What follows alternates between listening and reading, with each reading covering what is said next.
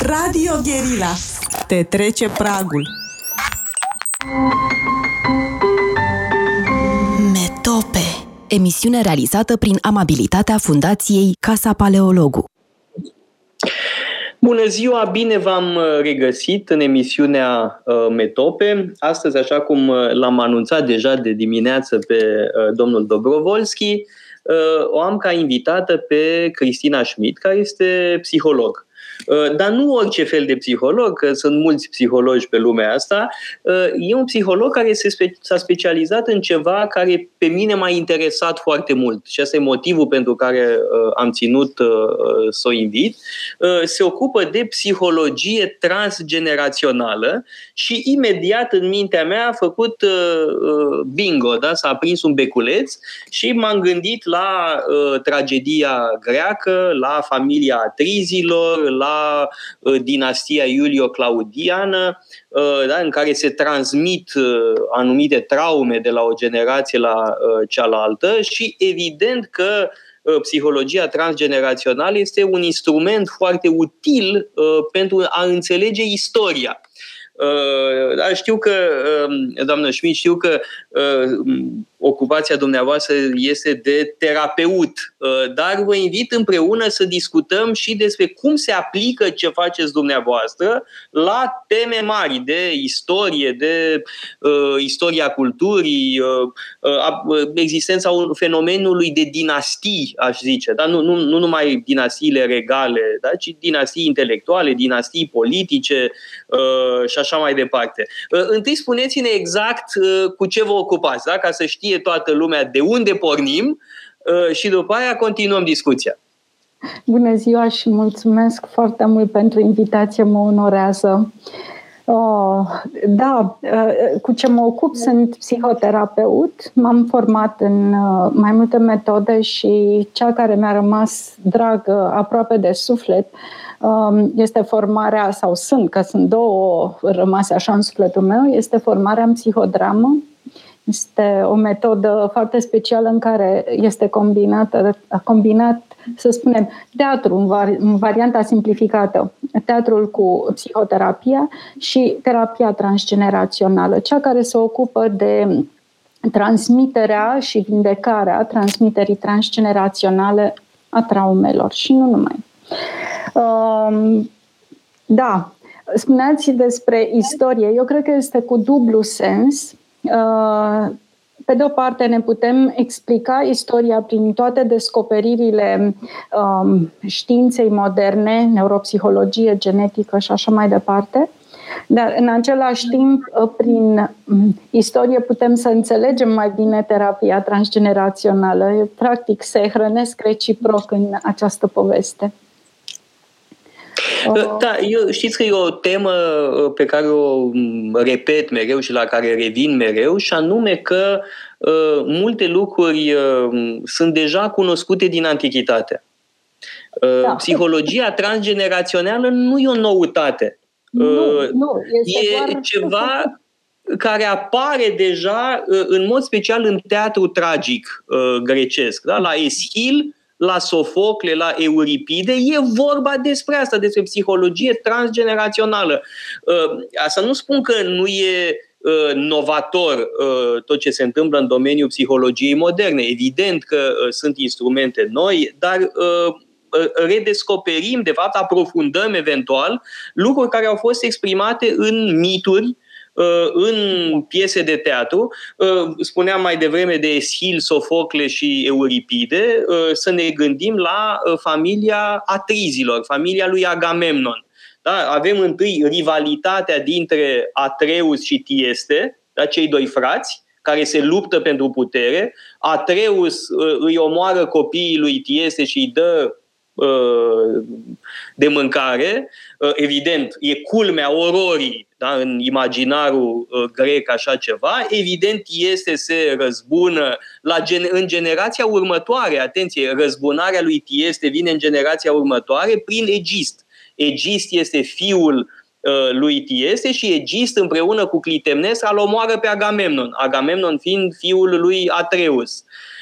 După care rămâne sarcina răzbunării tatălui în sarcina copiilor, în responsabilitatea copiilor. Oreste și Electra împreună îl um, răzbună pe Agamemnon și îl omoară pe Egist, totodată și pe Uh, Clitemnestra. Da? Deci avem mai un exemplu perfect de uh, transmiterea unei traume extreme de la o generație la alta.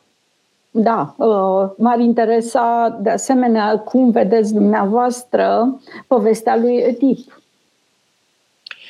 Uh, la Oedip tot așa, e vorba de... Uh, bun, sigur că Freud s-a concentrat pe nucleul respectiv, dar exact. povestea e mult mai lungă. Uh, mhm. pentru că începe deja cu tatăl uh, lui Oedip, da? căruia i s-a spus să nu facă copii. Da? Uh, și nu a reușit să-și controleze impulsul sexual da? și a făcut un copil care până la urmă devine Oedip. Da? Aici e și tema asta a relației cu divinitatea. Da? Zeul Apollo a spus ceva prin intermediarul Pichiei, Ehm, uh, Laios uh, n-a ținut cont, dar e interesant și ce se întâmplă după aia, că uh, copiii lui Oedip, băieții lui Oedip, se omoară între ei. Da? Polinice da. și... Poftim? Și dacă mergem o generație înapoi, tatăl lui Laios, um, acolo se întâmplă ceva uh, foarte grav. Uh, el um, ajunge să, um, să comită un abuz sexual uh, și dacă luăm această poveste și ne uităm la ea um, din punct de vedere transgenerațional, ajungem să vedem că a treia generație da, uh, are loc um, cumva găsim consecința acestui abuz sexual, uh, el spânzurat de un picior, pentru că așa ajunge în pădure, de fapt, Edip, uh, spânzurat de un picior, un picior care se umflă și, din câte știu, Edip înseamnă picior umflat, dacă da. Uh-huh. da? Uh, simbol falic, uh, această spânzurare de, de picior, uh, practic uh, vine cumva să uh, arate, uh, dacă vreți, într-o interpretare uh, puțin, chiar forțată, uh, este spânzurarea falusului, care este sursă a acestui abuz sexual trei generații înapoi. Uh, sau, mă rog, două generații înapoi. Da, noi găsim în istorie uh, toate datele și, într-adevăr, terapia transgenerațională uh, corectez pe oricine îmi spune sau mă prezintă în vreun loc uh, cu a, această introducere, noua direcție sau nou model sau uh, noua formă de terapie. Nu este nouă, este o formă foarte veche. Dacă stăm să ne gândim tot ce înseamnă vindecare uh, în uh, în um, uh, rândul uh, vindecătorilor antici, ei toți țineau cont de genealogia persoanei. Este doar o uh, da. Așa este, numai că există totuși o idee, nu, nu totdeauna, dar există ideea aceasta unei transmitere a unei culpe care evident că este problematică pentru noi. Da? Ideea că există o vină sau o culpă care se moștenește. Da? Ideea că, mă rog, părinții au mâncat aguride și li se străpezesc dinții copiilor. Șapte generații. Da, da, asigur că genul ăsta de, mă rog, viziune mi se pare mai mult decât discutabilă. Însă, ă, fără îndoială, fenomenul transmiterii unor traume e cunoscut în antichitate și exprimat tocmai interesant prin teatru, adică psihodramă. Ă, și Aristotel vorbește de rolul catartic, da, de curățare ă, pe care îl joacă tragedia. Da, da până la urmă dincolo de acest uh, rol sau o interpretare a rolului catartic este de fapt acceptarea, este etapa de încheiere a procesului psihologic oricărei situații. De fapt, ceea ce se transmite, așa cum um, încercăm să uh, clarificăm în terapia transgenerațională, ceea ce se transmite um, este partea neîncheiată emoțional. Nu mă împac cu ceea ce mi s-a întâmplat sau am făcut. Nu mă împac cu o pierdere, nu mă împac cu o crimă, cu un abuz sexual, nu mă împac cu ceva care mi-e greu să-l duc la bun sfârșit în procesarea mea emoțională. Uh, spuneți că sunt uh, trei surse de patologie.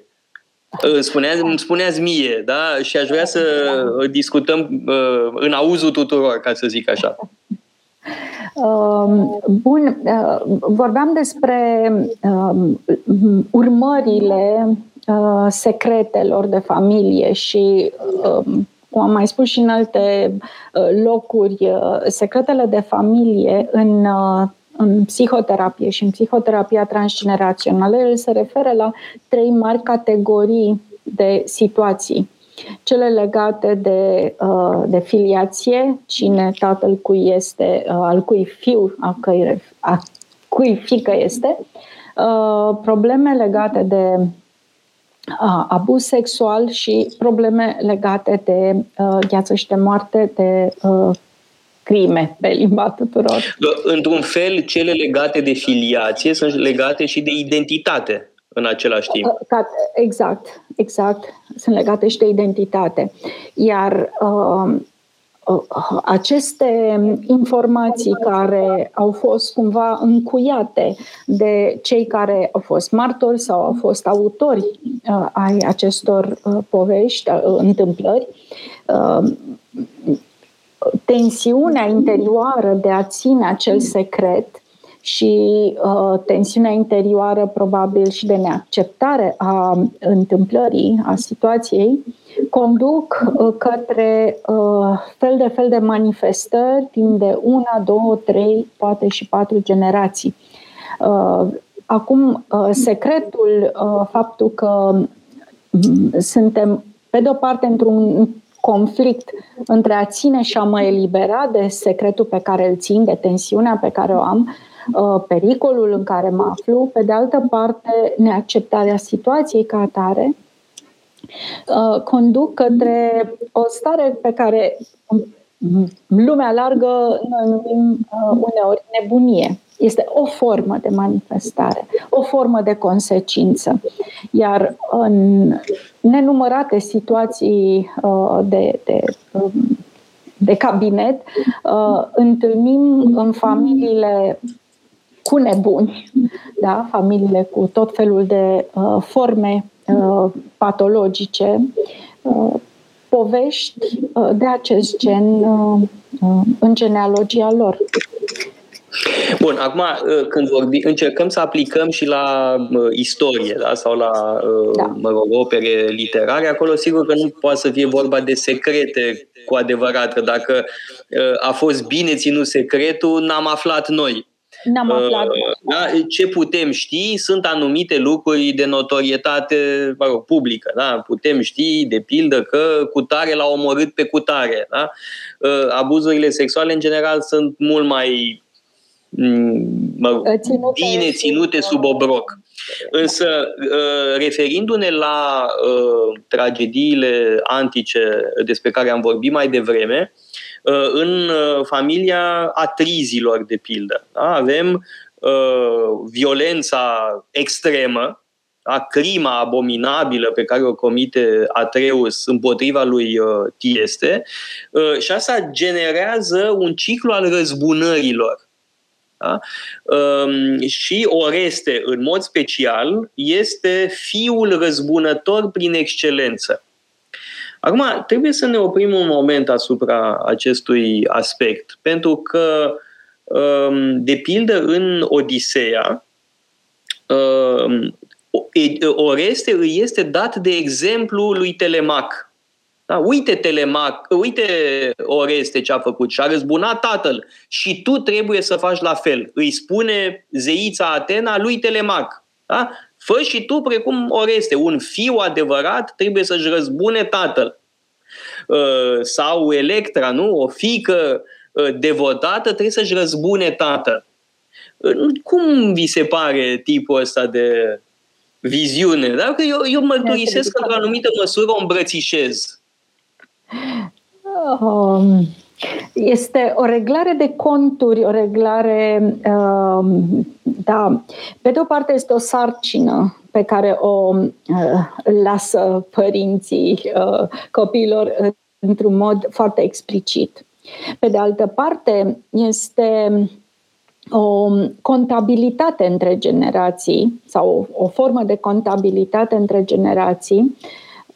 Există prin această răzbunare și o formă de încheiere a procesului interior celui care a trecut prin acel eveniment. Da? Eu n-am avut ocazia, nu am cum să, uh, să răspund uh, celui care mi-a provocat o dramă, iar asta rămâne socoteala prelungirii mele generaționale. Da, acum gândiți-vă că sunt uh, un pacient de al dumneavoastră, uh, pentru că trebuie să vă fac o mărturisire. Uh, dacă cineva este mizerabil cu mine, sigur că nu-mi place, dar mă, nu țin foarte mult socoteală. Însă dacă cineva spune o măgărie despre tatăl meu, nu-l iert niciodată. Da? Și îl consider pentru totdeauna un gunoi. Da? Și uh, cum este asta? Cum vi se pare ca terapeut lucrul ăsta? Sunt zdravă la cap? Nu? S-ar putea să nu vă pot răspunde uh, foarte bine, pentru că sunt în aceeași situație și eu. Uh, este vorba despre loialitate. Și când vorbesc despre loialitate, este uh, uh, dincolo de uh, um, dincolo de Uh, partea emoțională, este o loialitate inconștientă. O loialitate înseamnă un pact pe care îl avem de uh, legătură cu cei uh, cu, din care provenim. Pe de o parte, familia este locul în care noi ne găsim protecția și ne găsim identitatea, apartenența. Pe de altă parte, noi suntem mm, apărătorii acestui loc. Uh-huh. Indiferent uh. de conflictele individuale pe care le avem uh, și uh, Trebuie să luăm o scurtă pauză publicitară și revenim la tema loialității, că e foarte importantă. Emisiune realizată prin amabilitatea Fundației Casa Paleologu. Radio Guerilla.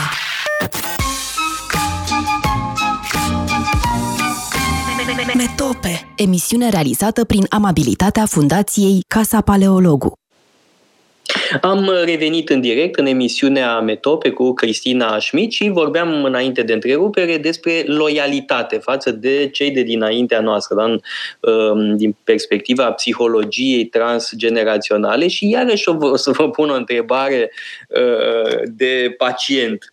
Uh, e ceva ce nu reușesc să-mi uh, explic întru totul dintre strămoșii mă rog, din ultimele secole, Uh, cel cu care, pentru care am avut întotdeauna maximum de admirație este străbunicul meu, bunicul lui tata, tatăl tatălui tatălui meu. Pot să explic de ce. Da, acum, la 48 de ani, pot să vă explic de ce uh, îl consider cu adevărat cel mai grozav înaintaș al meu. Pot să spun asta și de ce eu mă identific atât de mult cu el. Dar întrebarea este cum se explică faptul că și atunci când eram copil, la fel gândeam. De ce la câțiva ani uh, simțeam în același fel, fără să știu ce știu acum, da? despre studiile lui, despre cariera lui, uh, despre toate celelalte lucruri. Da? Ce, cum se explică faptul că un, uh, bă, rog, un copil mic da? Ă, are o asemenea admirație pentru un înaintaș care după aia se confirmă în uh, restul vieții. Adică uh, ideea asta în timp se dezvoltă, prinde rădăcini. Uh, acum pot să explic perfect de ce gândesc așa despre străbunicul, dar cum se explică în mintea unui copil așa ceva? Este foarte interesant uh, legat de aceste loialități invizibile uh, despre care uh, a scris Ivan Bozor Meninauchi. Uh, este fascinantă cartea, uh, uh, nu a fost încă tradusă în română. Uh, ce carte? Așa se numește, Loialitățile invizibile. Ah, Ivan foarte Bozor interesant. Și uneori explicația ei se oprește vă manifestați în felul ăsta pentru că aveți o loialitate uh, invizibilă cu strămoșul dumneavoastră, străbunicul.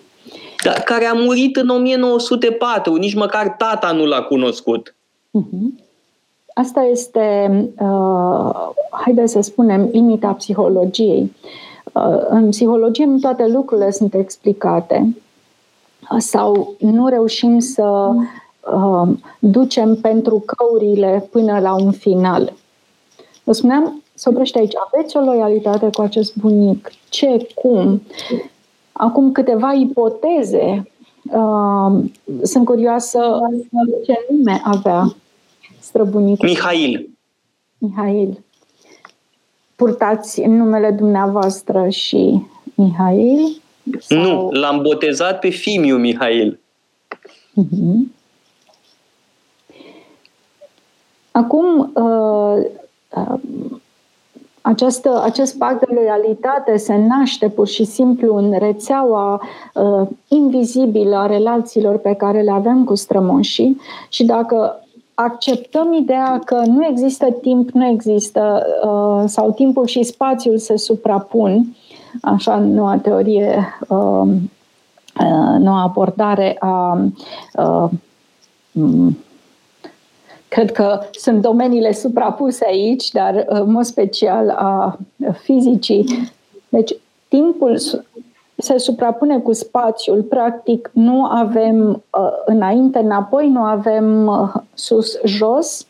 Aceste legături sunt, există, sunt create într-o rețea pe care, dacă vreți, a fost descrisă de către Carl Gustav Jung ca inconștient familial. Uneori este botezat un copil cu același nume și este în felul ăsta readus într-o formă simbolică. Da. Acum, știți bine că în, în multe familii um, există tradiția ca fiul cel mare să aibă numele bunicului. Da? Și ai uh, generații la rând care își alternează numele. Așa e la noi în familie. Mihail Nicolae, Mihail Nicolae, Mihail Nicolae, până când s-a întrerupt filmul cu tata. Da? Tata a fost primul din familie, din familia paleologului, care nu s-a mai numit ca bunicul patern, uh, ci a fost numit ca un străbunic matern. Aici e foarte interesant că a intervenit rolul femeilor. Da? Femeile au fost cele care au decis că puișorul se va numi Alexandru nu după cum era tradiția uh, patriarhală, să-i spunem, da? Mihail, Nicolae, Mihail, Nicolae, la nesfârșit. Uh, da? Deci, uh, acolo s-a, s-a produs o, o ruptură, la fel cu mine, Teodor, nu mai e nimeni cu numele Teodor în uh, familia noastră, uh, și după aia o renodare cu Mihail, da? pentru că am eu goanga asta cu uh, străbunicul. Da? Deci aici avem un mic eșantion da? de uh, psihologie transgenerațională care trece într-adevăr și prin nume. Uh-huh. Păstrarea tradiției Um, în funcție de familie există mai multe reguli, în funcție de comunitate, în funcție de religie. Uh, aceste nume care sunt, um, sunt cumva înlănțuite în șirul generațiilor uh, poate să fie o formă de um, transmiterea identității, o formă de a ține familia unită pe linia uh, uh, bărbaților, pe linia masculinității, pe linia uh, stabilității bărbaților, o formă de a rămâne nu numai uniți, ci a menține energia. Acum, Există o teorie conform căreia numele de familie îl primim de la tată, iar numele uh, mic, numele de botez, îl primim de la mamă. Atunci când mama nu își poate aduce contribuția în felul ăsta, interpretarea pe care o dăm este că latura feminină are o valoare sau este considerată cu o valoare mai mică în familia respectivă. Un soi de satelit uh, cu o influență uh, cantitativ și proporțional mai mică. Bărbații, mesajul poate să fie, bărbații sunt cei care contează în această familie. Femeia doar completează tabloul.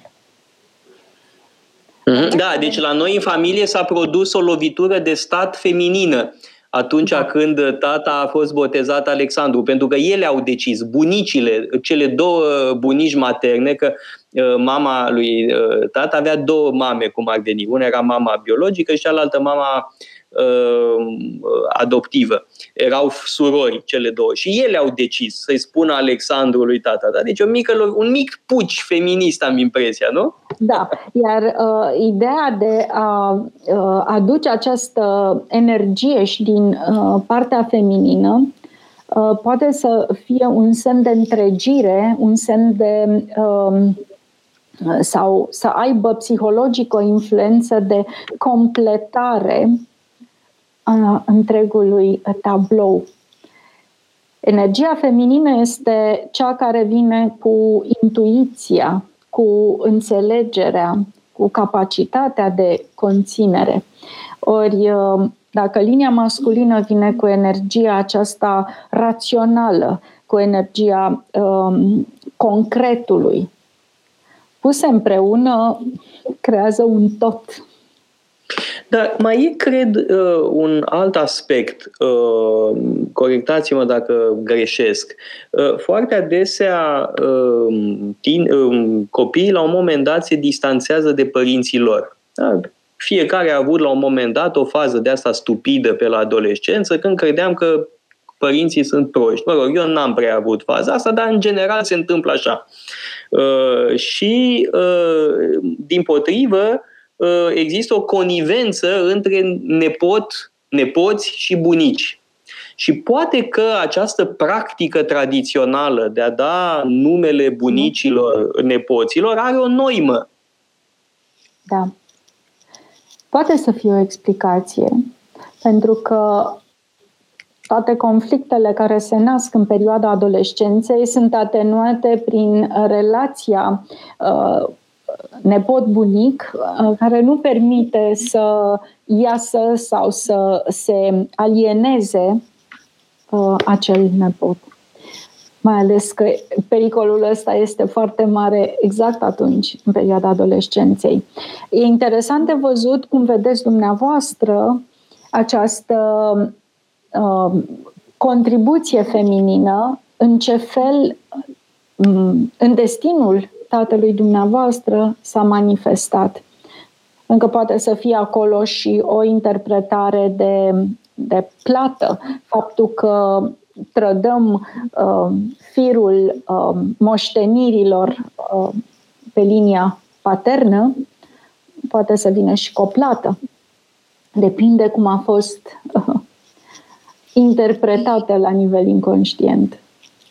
Da, nu-mi dau seama. În orice caz, uh, uh, tatăl meu se simțea foarte bine în uh, mediul familiei materne. Da, se simțea mai cu seamă bine cu cei din familia mamei. Dar asta nu înseamnă că nu conta pentru el, mă rog, moștenirea asta din tată în fiu. Dar aș vrea să evocăm și un exemplu, cum să spun, evident de patologie transgenerațională, da? cea mai faimoasă uh, familie imperială, să zic așa, familia Iulio-Claudină, da? prima dinastie imperială romană.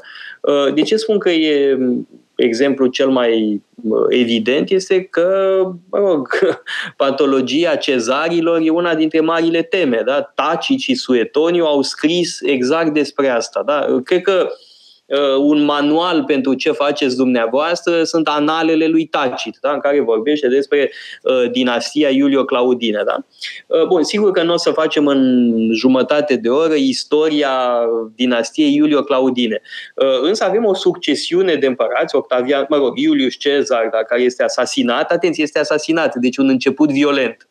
Uh, Octavian Augustus, Tiberius, Caligula, Claudius, și Nero. Da? Nu o să apucăm să vorbim despre fiecare prea mult, uh, însă în cazul lui Octavian Augustus avem rolul de fiu uh, răzbunător. El nu era fiul biologic al lui Iulius Cezar, era fiul adoptiv al lui Iulius Cezar, era nepotul și moștenitorul lui Iulius Cezar, dar atenție, el la 19 ani își asumă rolul de răzbunător. Da? Un fiu trebuie să-și răzbune tatăl și până la capăt, dacă se poate, iar după ce termină asta, înalță un templu lui Marte Ultor, da? Uh, Mars Ultor, uh, Marte Răzbunătorul, da? un templu în forumul lui Augustus. Da? Deci avem aici cazul perfect, da? de fiu care, care duce până la capăt răzbunarea. Ce e interesant la uh, urmașul lui Tiberius, care e un tip absolut remarcabil, e unul dintre cei mai competenți și mai pricepuți împărați romani,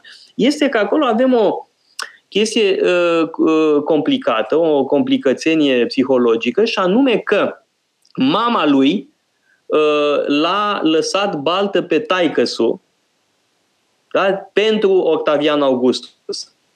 Acolo nu e vorba de o, un secret, dacă filiația nu e un secret pentru nimeni. Ai, toată lumea știa ce a făcut Livia. Uh, însă uh, Tiberius este în poziția de a fi colaboratorul celui care i-a suflat-o pe mama lui tata da? Uh, care tată de-al minte luptase împotriva lui Octavian Augustus. Da? Deci avem deja aici, cred eu, nu e așa, o constelație destul de interesantă din punct de vedere uh, psihologic, după care Octavian Augustus i-a și băgat-o pe fică sa pe gât, da? l-a obligat să, se, să divorțeze de uh, o femeie pe care o iubea foarte mult, l-a obligat să se căsătorească cu fica lui, cu Iulia, care Uh, tocmai era văduvă, că murise mâna dreapta lui uh, Octavian Augustus, Agripa. Deci acum este și obligat să se căsătorească cu uh, fica lui Octavian, pe care o lasă baltă. Uh, Tiberiu pleacă pur și simplu, părăsește tot ce avea ca poziție uh, la Roma și pleacă în insula Rodos. Uh, deci aș vrea să vorbim puțin despre cazul acesta al unui uh, unui aristocrat roman foarte bine pregătit, un militar excepțional, un administrator uh, impecabil, dar care vine cu această povară uh, da, legată de uh, constelația familială. Greu, greu. Da, e greu, dar e fascinant cazul lui Tiberiu. Că nici eu nu știu răspunsul ăsta, adică e, uh, Ehm, faptul de pildă că pleacă da? este unul dintre lucrurile cele mai misterioase pe care le-a făcut Tiberiu. Da? A plecat, pur și simplu, s-a cărat din Roma.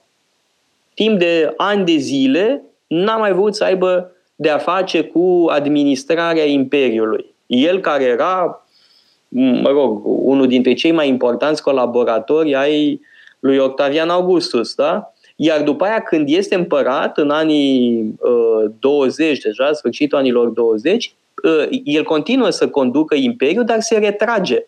Da? Se retrage departe de Roma, în insula Capri, uh, și de acolo uh, guvernează. Da? Deci avem de două ori același scenariu, părăsirea uh, centrului puterii. Da? El pleacă. Este omul care pleacă, întâi pleacă de tot, a doua oară pleacă, dar nu pleacă. Pleacă, dar rămâne acolo da? și controlează lucrurile. Asta, asta mă interesează. Da? De, de ce omul ăsta are tendința asta de a pleca, uh, de a lăsa tot în urmă?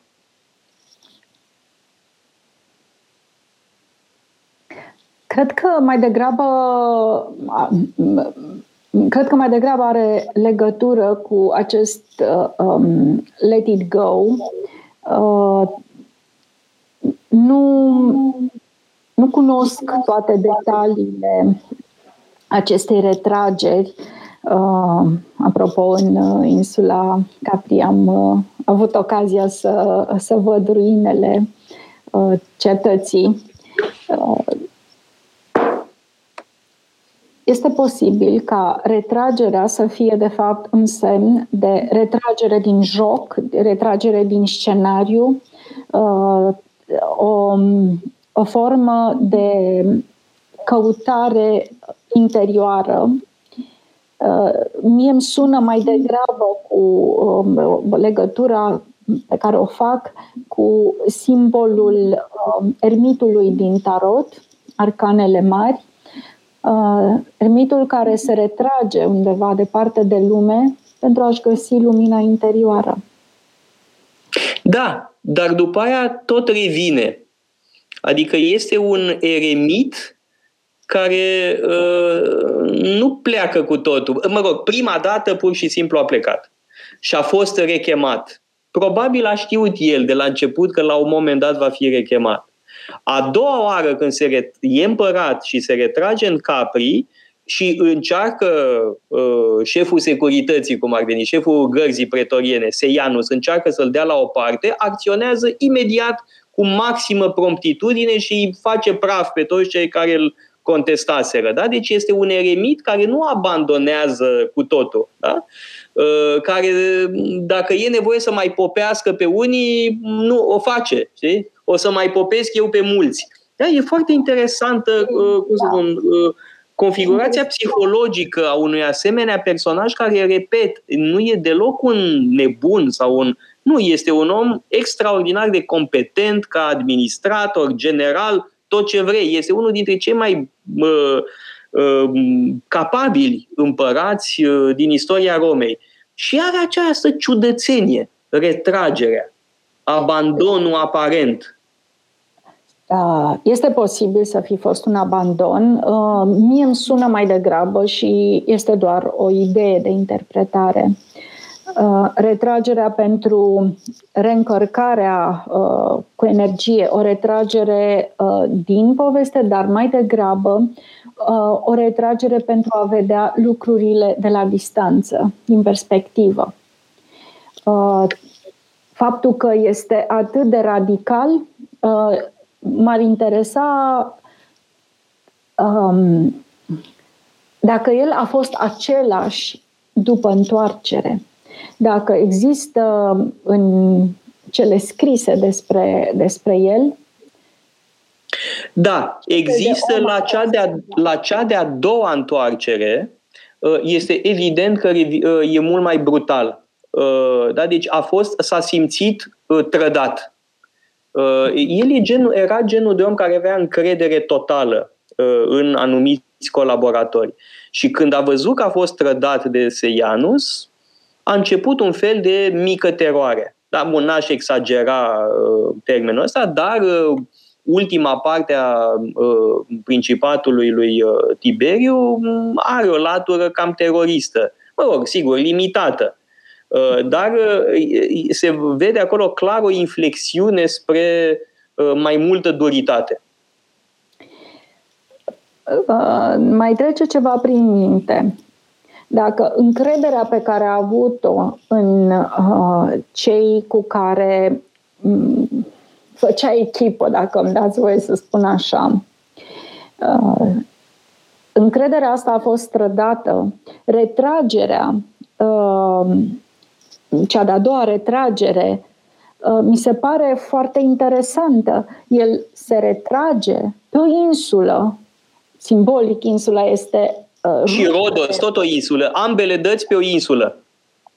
Iar uh, faptul că el conduce de pe o insulă, în condițiile facilităților actuale, gândiți-vă cum e să conduci de pe o insulă, Uh, asta arată câtă încredere avea în el. Faptul că uh, acea cetate, oricum cetățile sunt construite după niște reguli și întotdeauna au o poziție um, din punct de vedere al um, reliefului, undeva pe o, o colină sau pe un vârf de munte pentru a avea perspectivă. Dar când mă gândesc la această cetate, um, ea privea sau este orientată, cel puțin partea de ruină pe care eu am vizitat-o, este orientată către uh, continent. Um, Cred că ați spus un lucru foarte important, și anume siguranța lui absolută. Da, faptul de acum avea încredere în el însuși. De e mai mult de atâta, e un orgoliu foarte pronunțat. Să te uiți de acolo, de pe vârful insulei, spre continent, este ca și cum privești o piesă de teatru de undeva de la balcon. Uh, faptul că adică cumva certitudinea că chiar și de la depărtare tot el e cel mai tare.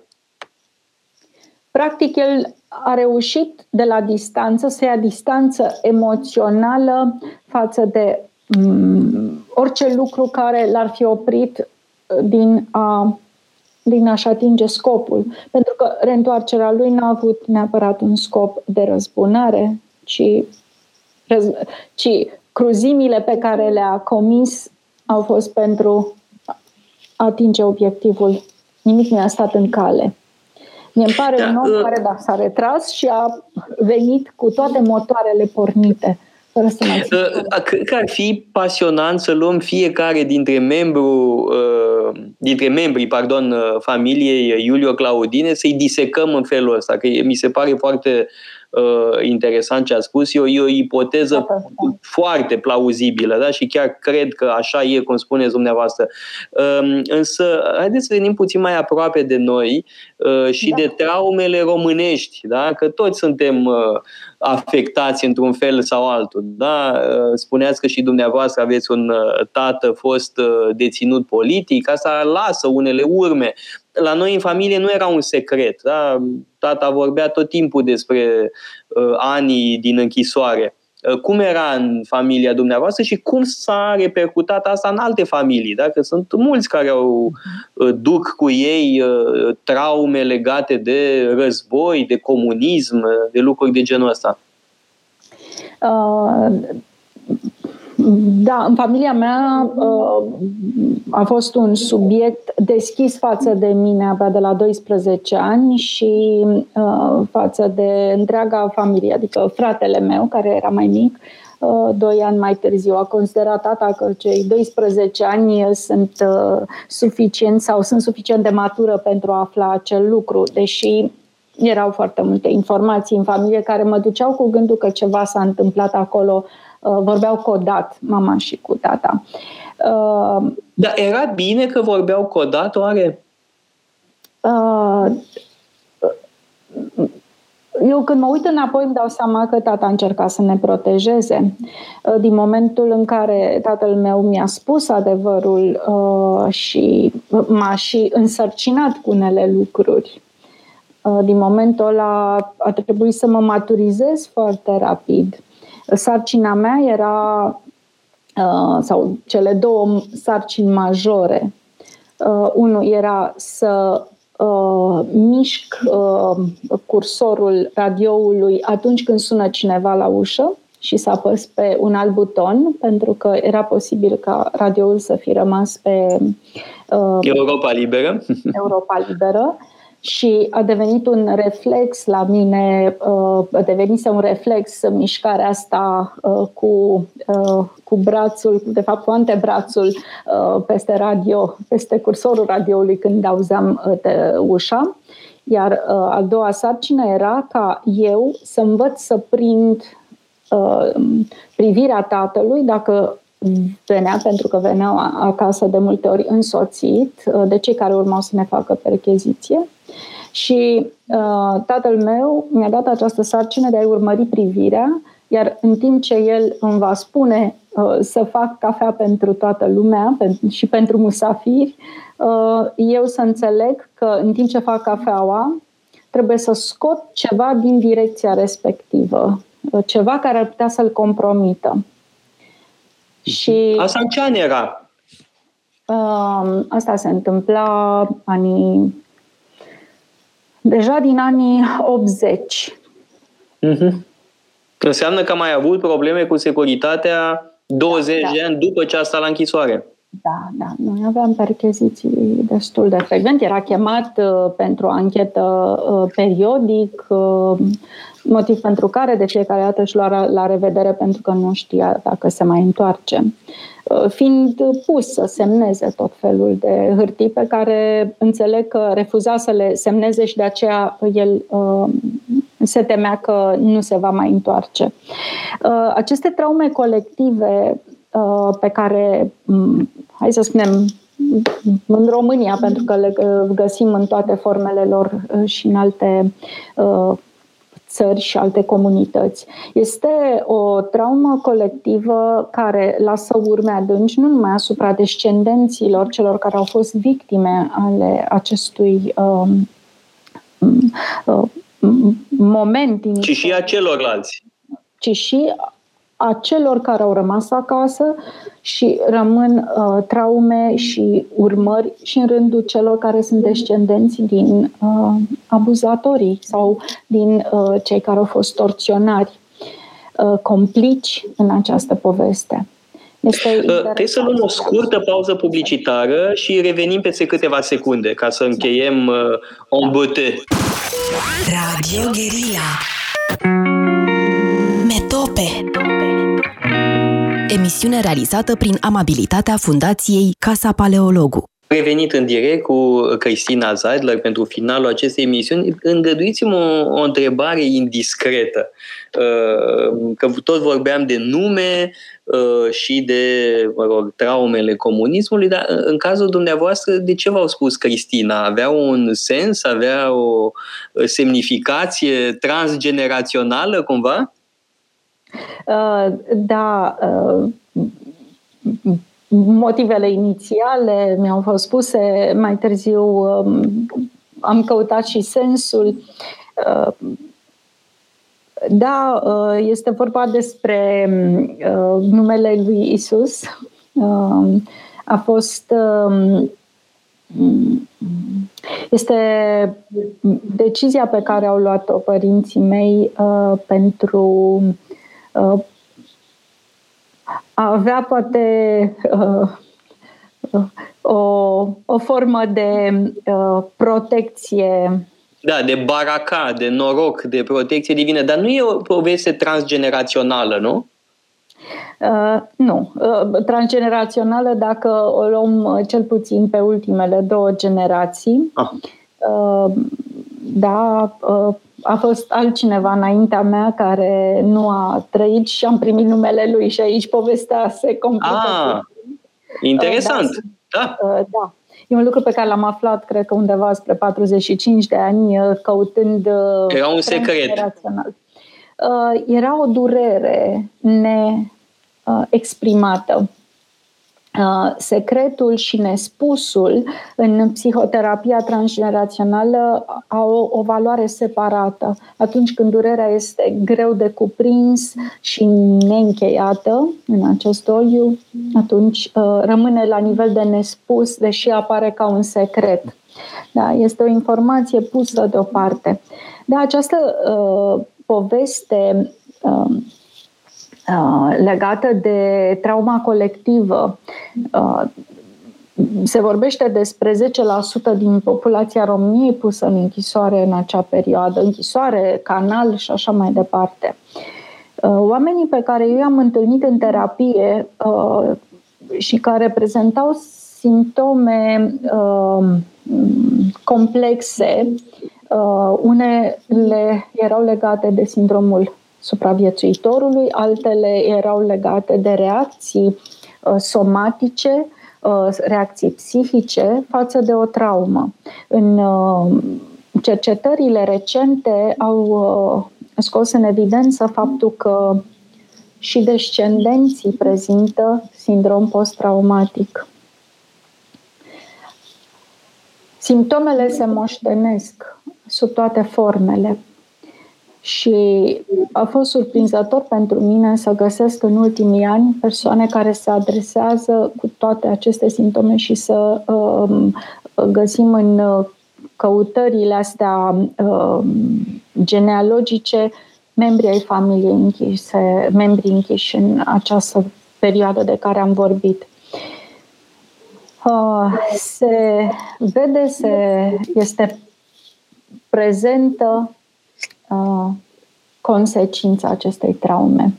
Vă spuneam fizic, fiziologic, uh, psihologic, și până la urmă... Uh, da, acum, evident că nu e vorba doar de cei cât ori fi fost, zeci, sute de mii care au fost închiși. Uh, e vorba și nu doar de familiile lor, e de ajuns să știi despre un vecin că a fost ridicat uh, în toiul nopții și deja lasă o urmă. Da, vorbim de o violență extremă, totuși dictatura proletariatului e treabă serioasă da? și provoacă o dramă uh, uh, o traumă, nu? care după aia se reverberează în, toat, în toată societatea și uh, reușește să țăcănească o țară întreagă pe câteva generații. Da, așa se întâmplă. Exact în asta suntem, cred. Da. E clar că avem nevoie de terapie la scară națională.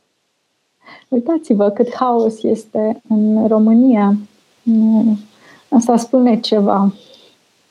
Și de multe ori uh, lipsa de sens, um, lipsa de logică în alegerile făcute de.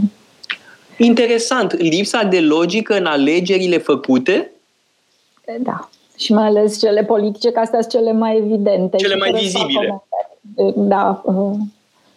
Uh. Uh, doamna Schmidt, trebuie neapărat să reluăm conversația asta. Că am rămas Uh, cu, mă rog, cu ideea că n-am terminat să disecăm uh, uh, dinastia Iulio-Claudiană, uh, fără îndoială ar trebui să discutăm de pildă despre dinastia noastră, da, regii României, tocmai am un curs acum, l-am început ieri despre asta și intervine și acolo nițică psihologie transgenerațională, nu poți să-l înțelegi pe regele Mihai fără Ferdinand, de pildă, da? cu care în mod evident uh, s-a identificat în foarte mare măsură. Da?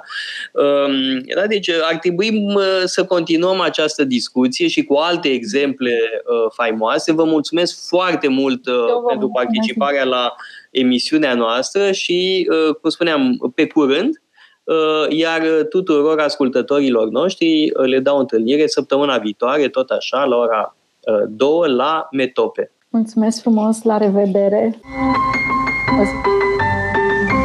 Metope Emisiune realizată prin amabilitatea Fundației Casa Paleologu. Radio Guerilla